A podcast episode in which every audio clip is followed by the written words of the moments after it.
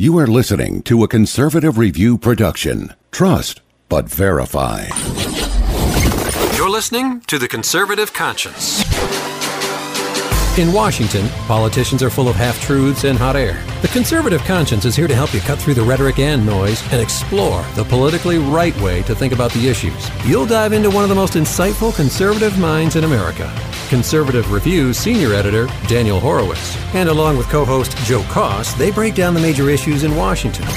You are now entering The Conservative Conscience. Welcome back to The Conservative Conscience. This is your host, Daniel Horowitz. I'm here with my co host in our central command, Joe Koss, with me this August 10th on Wednesday afternoon. Might be the 11th by the time you guys hear this. And yes, half truths, hot air, lies. This is what we all deal with every day. Um, it's it's growing harder and harder to be a conservative in this movement, in this country, in this party. I'm telling you, uh, Joe. You know, uh, I, I work from home most of the time, and I, I, went up the other day and I saw my 20 month old just come out from his nap. My wife was with him. Thank God she's still able to stay home with him. At least that's one ancillary benefit of doing what we do here. And uh, I was just thinking, man, he has such a good life. I wish I could be doing that, you know? oh, it is. It's been it's been a, a long long year, a long couple months here. Um, y- you know, okay, are you for open borders or are you for throwing out every single Muslim in this country, um, including U.S. citizens? I mean, are you, uh, you know, are, are you for Hillary or are you for, oh, well, you know, defending every last comment Trump makes? You know, how about why don't we stand on our own two feet? And again, this election, the die is cast. We do what we can. Um, we're trying to defeat Hillary despite Trump evidently not wanting to, not running a campaign, not spending money, not focusing on the message. We're going to have out in our show notes um, top dozen or so issues that he could get back to and focus on and put Hillary on defense. We can only do so much. But what we've been doing here at Conservative Review, we've been focusing on what we can do. Not this ping pong. I don't know if in the Olympics they they still have ping pong. They do. They do. Okay, so it's like, all right, boom, boom, and this rubber band effect, and that's that's what you have when you don't have a true north and constitutional values where you have a consistency. So it's it's just everyone's kind of flailing around. Well, uh, post-American constitutionalism. Well, no, that sucks. So let's do nationalism, populism. Well, how about we freaking follow the Constitution where we have what we do? So well, that's what we've been doing here at Conservative Review. That's what we've been doing with our issues. With our, we don't just focus on the personalities. We focus on the issues. Um, you know, that's what I did with my book, Stolen Sto- Sovereignty. And I really appreciate all you guys that have gone over to Amazon, bought the book. Um, you know, I really appreciate any comments if you guys could write book reviews on it at Amazon. Uh, this is the type of stuff we need to be focusing on beyond this election because this is only a couple months and there's really not much we can do at this point. That's what's what's so sad about it. Um, you know, and, and as always, vote your conscience when you can. Uh, vote down ballot and and vote the way you shop. Don't shop at Target. Don't shop at the transgender stuff. Um, you know, support our our partners here, Patriot Mobile. I'm getting my phone hopefully later next week from Patriot Mobile. Great service. Um, they give up to five percent of the proceeds to a conservative cause of your choice and they all speak English. it's a big problem I always had with Verizon. So annoying. So that's the thing. Let's make the right decisions we can make that we could be proud of in our private lives. You know, you know, Joe. I always say we don't live in North Korea. I mean, it's getting pretty bad here, but it's not like Kim. You know, if you had a ballot with Kim Jong Kim Jong Um and an, an opponent, you'd say, "Oh my gosh, that's everything." you know, we're gonna live or die based on that. As, as, as stark of a contrast, as bad as it is, it's still. I mean, you know, we got down the ballot, we got three branches, we got the states, we got our constitution, what's left of it, we got the culture, we got private business, academia, media, our own First Amendment rights. We got to use all of it. And and that's the thing. It's all the above. So I, what I wanted to start with you, Joe, is is um the Wisconsin race last night, and this is very personal to me because I've kind of been Mr. Primary for for a number of years now. Um, I've been involved. Paul Nehlen did contact me. I did speak with him. You know, this is the Paul Ryan Challenger. I spoke with him before he started or just before he announced. Um, you know, and, and conservatives have failed to knock off a single incumbent. And I want to get back to that later on in, in our show. But for now, I want to focus on this race. You have the speaker, Paul Ryan, that um, let me just say, as you know, you know um, the circles I've traveled in, the circles both of us have traveled in. We we disliked Paul Ryan before it was cool to dislike him. Um, you know, he's uh, this guy is the embodiment of a Republican that waves the flag, talks good talking points on a campaign, but when it comes time to the election, he's all in with K Street lobbyists and um, obviously fanatically open borders. And no, I mean, I, I would have, I, I badly wanted to knock him off. But this primary challenger was a little different. This was a primary challenger that was purely in the mold of the Trump movement. Not Trump, but Trump himself is, again, there's no ideology there. Um, but the people that have kind of grown up around him now, that propped up around him, this populist nationalist movement. So we're not conservative anymore. We're not for the Constitution. We're a populist nationalists. So the you know, as as you know, and, and I want to know what your feeling is because I, I want I want our listeners to get another perspective here. There's possibly nobody that has spilt more ink on the web complaining about the growth of the Middle East mi- migration and the self immolation following in the footsteps of Europe than I have. In fact, Drudge used to always post my articles on that before he's he stopped liking us, um, and he bought into this cult. And uh, so I'm the trailblazer. I was talking about these issues before it was cool. I was going after rhinos before it was cool in primaries. I recruited Matt Bevin. I recruited Chris McDaniel. I was involved with Dave Brat. Um, so there's no one who has more credibility on this than me. I'm, I'm not exactly the establishment. But what the hell am I supposed to do with a guy that gets up there and says, we're going to throw out all Muslims from the country. He literally said that, including U.S. citizens.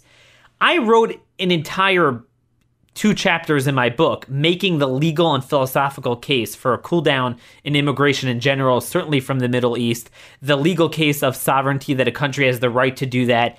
Um, the liberals are tossing this, oh, but it's unconstitutional. You have a First Amendment right to immigrate. No, you do not have an affirmative right to immigrate. But as you know, Joe, nothing is worse than a guy picking up your issue on the surface, but then smearing it in feces in a way that you can't touch it, and then actually legitimizing the other side's complaints and saying, yes, we actually are going to throw out U.S. citizens. And, you know, we've worked so hard. We did a podcast on this before. We did writings about the, the fine line between the right to exclude initially and then you invite people in. And look, I'm the first person to say we made mistakes and we shouldn't have brought in that many. Um, but but dude, I mean, it is what it is, and those that are U.S. citizens, unless they're convicted through due process of engaging in some sort of treason, you can't just carte blanche throw them out. Um, is this the choice we have to make? It's it's it's not the choice we have to make, but it's the choice people are choosing to make. So there's a double choice in there, and it's because it's because of a lot of things. I mean, in your intro there, Daniel, I could do an entire podcast extrapolating on some of the the points that you gloss over because we've only got 30 minutes. But but I want to go back a little bit and you say you want a different perspective. I want to show that I think your perspective is dead on. For example, you talk about taking an issue and sort of uh, contorting it or spoiling it or tainting it or wh- however you want to call it with what Nehlen did and what others have done with the immigration issue. And that's the problem is that they people like them, you know, I don't know him. So I don't know if it's a sincere thing. I don't know if he got caught up in the passions. I don't know if he made, you know, he made a conscious choice to say, hey, maybe this is going to win me more votes. But he, but he made that decision. Maybe it's what he truly believes.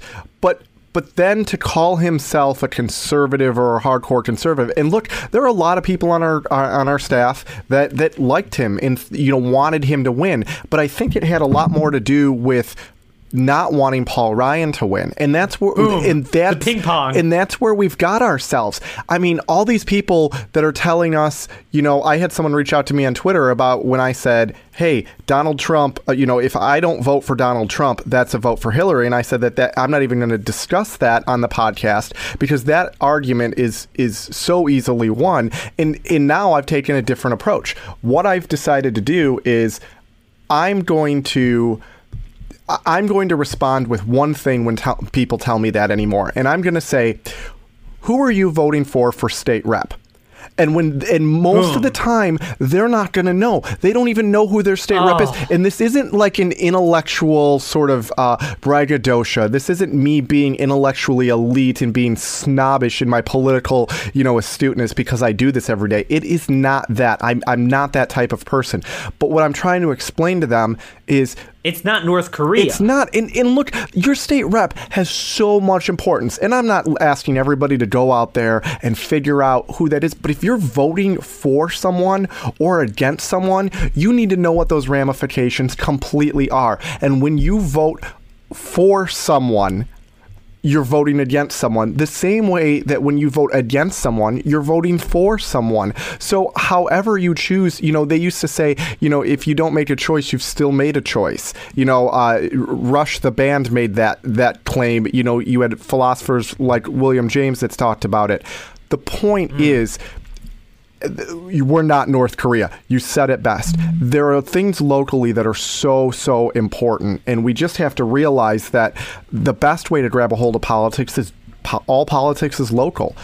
You know, figure out who your state reps are. Figure out how who your congressperson is. Don't just worry about the top of the ticket, and don't put politics just into a binary choice. It's seriously not picking between you know two poisons. It can't be that. And if that's what we allow it to be, then that's what it's going to continue to be. it's going to continue to be that way. Let's aspire to something better. I, I know, I know, the two of us have, re- you know, and, and I've been doing this independently the last couple months. We've been talking about this important thing because, look, I'm sitting there holding the bag. What am I supposed to do? Okay, what am I supposed to do here? I could spend the next three months you know, up and down. The, the media double standard. Media double standard. But Hillary's worse. But Hillary is worse. No, no, no. He didn't mean this. He didn't mean this. He, the polls are wrong. The polls are wrong. The polls suck. They're all rigged. Everyone, including his private super PAC, aka Fox News. But, you know, I'm not, I'm sorry. I'm not doing that. You want to vote for him, vote for him. That's fine. Um, but but let's think beyond. Let's let's make the moves we can make. Let let's make the decisions we can make. And and and you know, I've been saying this a lot on radio, promoting my book, Stolen Sovereignty, about the way the judiciary is crushing us. And I said it ultimately all gets back to the states because there, there's a reality. There's about 15 states in this country that are gone. I mean, that I don't know what you do with that. Um, but right now we have a 50 state Gomorrah. All right, l- let's try to make it that at least we have as many states saved from that. And the, the, crisis of almost everything going on in this country, with the exception of some things about you know the border and the military and whatever, um, it, it stems from the, the the lack of federalism, the fact that the states are being crushed by the federal government, and that Congress, the predominant branch, is not standing up for the states and and the people and fundamental rights, and is allowing the other two branches to crush it. That that's where that, that that's the biggest single problem we have. So any solution has to begin with starting in the red states where demographically people gen- generally agree with us and, and they're sympathetic to our views and to actually take them back. They're not going to give power back to the states on their own. We're going to have to grab it back. At some point, we're going to have to say no. And this is what we have to build in the long run.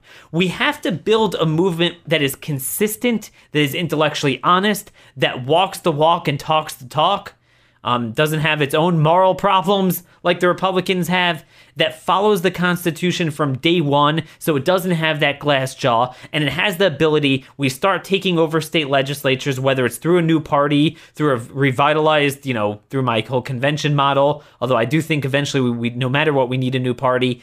Um, and stand on our own two feet. That it's not the ping pong table where it's boom, boom, back and forth. Well, it's a, uh, you know Marxist. Well, no, I'm nationalist because I'm sick of the Marxism. Well, how about none of the above?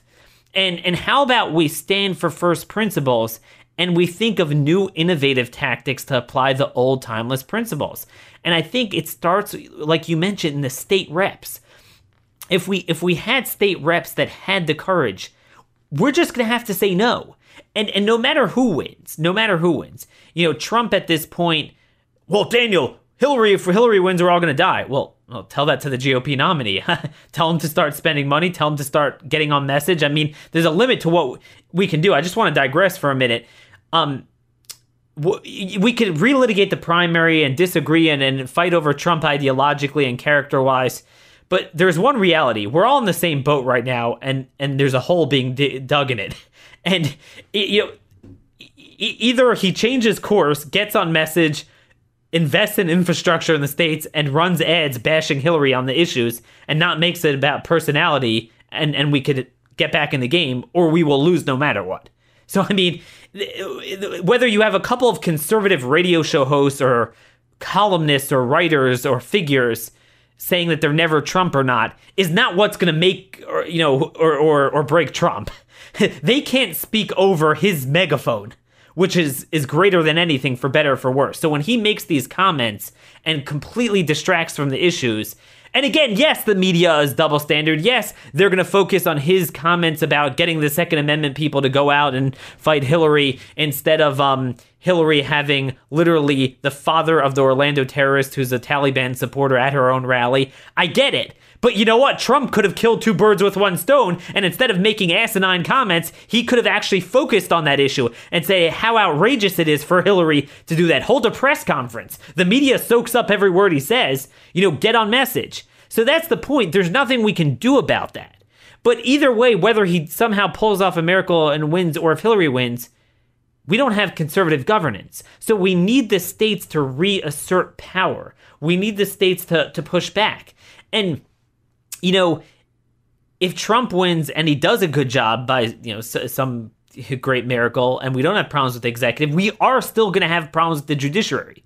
you know, well, like we've said many times, appointing better judges is not going to solve that.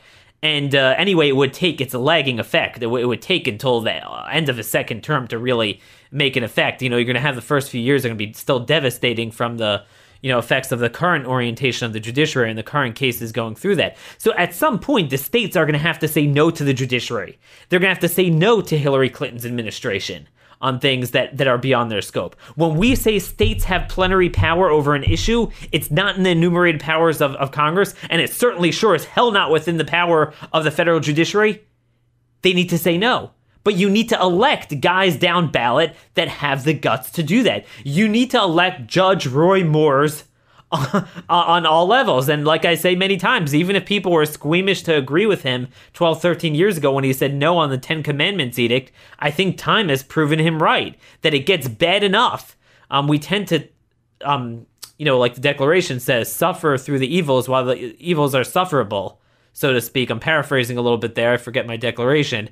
Um, but you know, at some point, it's insufferable, and that's where we are now. So I, I think. I think that's what we need to work on. I, I actually got an interesting note, Joe, from, uh, and you know, give me a shout out if I'm forgetting the name, and I apologize if you're listening. Sent me a really insightful email. Could we start? We need to start conservative reviews on a state level. You know, focusing on state politics. I, I've spoken to a lot of friends in North Carolina, terrific activists there, that they're kind of doing a similar thing, going to really focus on the state legislature. And you know what? North Carolina, if you've noticed, is in the news. We've been focusing a lot. Uh, someone called me the guardian angel of North Carolina now because I've been defending everything they're doing, and you know, because they that's actually one state. You know, look, you, uh, Joe, you're here. You're in Michigan. Um, you, you got a Republican House, Republican Senate, Republican governor. They suck there. Most states are like that, but North Carolina, they're actually doing good stuff except the courts are throwing everything out. That's what we need to do. No, you know, it's instead of arguing within the movement of people that are sick of the Republican Party, we all fundamentally agree never Trump or Trump sucks or you have to vote Trump otherwise you're going to die. You, th- put all channel all that energy into taking back your state, especially if you live in a red state. You know, you just said something about Michigan, and I thought about the history and how we kind of went about it. And obviously, gerrymandering has a, a big part in that. But one of the ways was the Supreme Court uh, which gets elected here was was definitely an avenue that conservatives went after in the late 80s early 90s um, especially as clinton got, you know kind of rose into power and and people saw that the judiciary is at the forefront and to keep banging sort of the drum that, that you've created with your book and, and and folks, I mean, Daniel has to promote it because it's his, and he obviously thinks it's great, and it is. And the reason it's great, you know, as somebody who went to law school and, and, graduated from law school and has worked around the periphery of you know not just the courts sort of at the at the mechanical lower levels, but also with constitutional law and, and you know And you studied under Judge Bork. yeah, and, and some in, in, in some other people who are, you know, at the forefront of constitutional law. What Daniel's book does, and, and, and for a lot of people, that it may be hard, but just get it, read it, and you will learn something. You will authentically, organically learn something about how deep the crisis is in America eh, that goes beyond Trump or Hillary. And this is what Daniel's trying to say is that the liberals for the last you know 50 or 60 years and really probably since Woodrow Wilson, you know the last 100 and so years have made a concerted effort at all levels of society to push their agenda. That's what progressives do. They're constantly trying to change and push the agenda it, it, read the book, learn about it, and, and, and then think about something else. As you read the news, think about stories that you come across that you wouldn't have seen five years ago. Just do those two things, and you'll start to see that the erosion of society and the erosion of sort of like our rights and our freedoms go hand in hand with one another. And the guardian of that, or at least the supposed guardian, is supposed to be the courts. Unfortunately, we live in a world upside down, and the courts are at the forefront of pushing and progressing the liberal progressive agenda. And so, to get us all back to you know our conversation today on this podcast, it is so vitally important that we put in in the right hierarchy of needs, if you will, kind of Maslow's hierarchy of needs, what it, we can do as conservatives. It isn't taking these big races like Nehlen and, and Ryan and going, oh, Paul Ryan's a rhino, he stinks, let's get rid of him. You know, anybody but Ryan. Well, anybody but Ryan, anybody, that's a really scary proposition because even if it's somebody that's somewhat, you know, in in sort of the shadow of what we want, like a Nehlen appeared to be at first, as more and more was said, you start wondering, well, he might if he gets to carry our flag and wins, what does that mean for our overall movement? Because right now those people are losing. And, and, and, even conservatives are losing to some degree. You know, we saw that with Huelskamp. But what if some of the good people, or so to speak, the people that claim to be good, win, but maybe they're not really good, but they get to hold our flag? Then what? The messenger matters. It does. And the message matters conservatives, you know, look, conservatives just have to do a lot better job of rolling up their sleeves and doing the work. There have been a lot of sideline conservatives for a long time, and for a while that was okay. But at this point, with the fracture because of Trump and other things, it's time to roll up the sleeves. Like, e- either stop talking about it, get off the internet and stop talking about it and do something about it, or just stop talking about it because you're. Roll up the sleeves. Yeah. I love that because what we're at now is it's so lazy. It's so because it's so easy to say that everything depends on the top of the ballot ticket. You know, and, and even elections, like we said, don't matter as much. But but the top of the ballot, and look, the single most important office is the presidency. There's no doubt about that. That if you go in this direction, we're all dead. And this direction, we're the promised land. We've been doing this for four years, the last 28 years, and we've never gotten anything out of it we keep getting in the same place. And this is why we need to build an enduring movement that could stand on its own feet, that we could be proud of affirmatively in and of itself, not just, oh, well, it's not this because I'm sick of that. So I'll, venture off to this. And we vacillate. And that's what we're seeing in, in the old conservative movement just so much fracturing and people adopting these foreign ideas well, I'm angry. Well, I agree. I'm angry as anything. I mean, uh, you know, again, we've been fighting this stuff before before a lot of these, you know, nuanced movements were, but but it's got to be rooted in our timeless principles and it's got to take a holistic approach. But nobody's willing to do that, Daniel. It's it's so much easier to write a check to the RNC or to write a check to Donald Trump or Ted Cruz at the top of the ticket and and hope that they do it and then everything else sort of falls into place.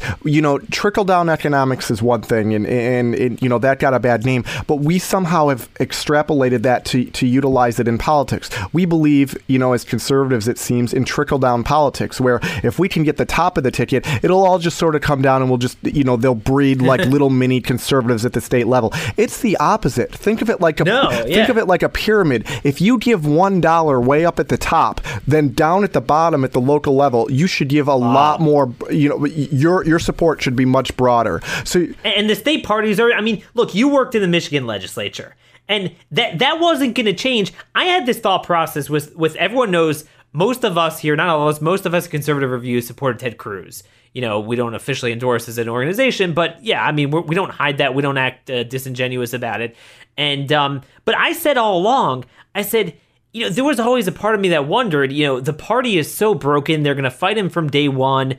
Um, you know, the state parties are just as bad, like you you experienced in in the state legislature. You think there's rhinos on a federal level? They're even worse on a state level because you don't have conservative reviews and organizations like Heritage Action that actually expose what's going on, hold them accountable. You have maybe little you know organizations in some states. A lot of states you don't have anything, and and and that's the thing. They get away with murder. Um, you know, the left has changed the culture so much. And then I wrote my book. I started writing it at the end of last year. I was writing it thinking and hoping that a guy like Ted Cruz would win the nomination and become president. And my point was, it will be meaningless if you don't reform the courts because they're going to throw out everything you do. Meaning, I was able to recognize, even in the guy that I supported, that not everything depended on him and he really had very limited capacity. We need a holistic approach, and frankly, we need a new vehicle to do that.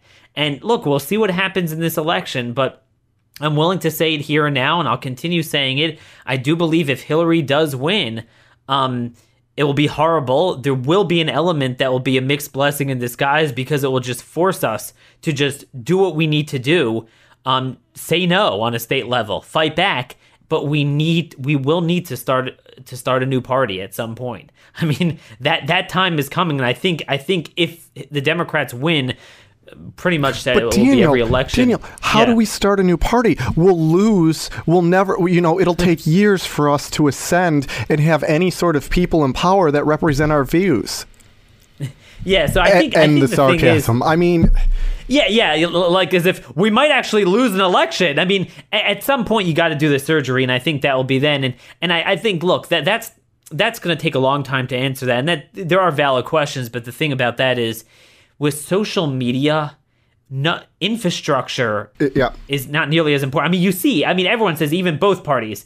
There used to be a centralized Politburo. It's really very decentralized. The parties are, are have lost so much power anyway. You you have um, I mean, there are the whole Trump base. If Trump would lose, they'd have nowhere to go. Everyone else would have nowhere to go. No one wants to go back to the establishment. Also, a very important game theory here is there'd be one thing if you had a guy like Cory Booker elected as the Democrat nominee and president, fresh face um, you know, likable guy, would come in like Obama 2009, lots of cachet, a lot of political capital. She, she is, everyone hates her. You see the Democrats don't like her, independents hate her.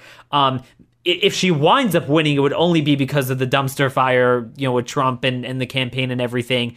Uh, she will not have, I'm not saying it's not going to be miserable, but there will be a huge opportunity to, you know, obviously we'll want to push conservative values, but to start with something that is rooted in the 10th Amendment. It devolves power back to the states, back to the people. It's intellectually honest. It follows the original contract that our, our ancestors all signed on to in 1789. It, it goes you know, you know what I mean. It, it cuts through the rancor of the typical rhetoric being thrown back and forth. The problem is, like, you know what I mean. Republicans don't have they have such a glass jaw. So if they said, you know, states, no, we're we're not listening.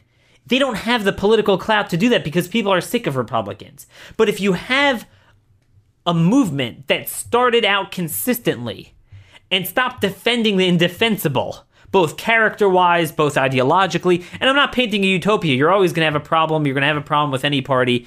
But I'm just saying we need an all of the above approach. We need to, and that's what our promise is here at Conservative Review. We're not just going to focus on what all the media, Republican media, the Fox News media, and the Democrat media is focusing on. Oh, what's your view on Trump's latest comment? I mean, I just, I'll, I'll, I'll, I'll shoot myself if I do that. I just, I'm not, I'm not doing that. I'm not doing that for the next three months. Um, it's not going to help. Again, I mean, he only Trump himself willing to actually run a normal campaign, hit Hillary on the thousands of issues that he could use to hit her on. She she it's so easy to go after her. Either he does it or he doesn't. We can't force him to do what he doesn't want to do. Um, but what we can do is focus on what we believe and and keep building a movement for that. I still get back to Steve Deace's old analogy with Dunkirk and Normandy. There, there's not much we can do. We're caught between the sea and the, the advancing army.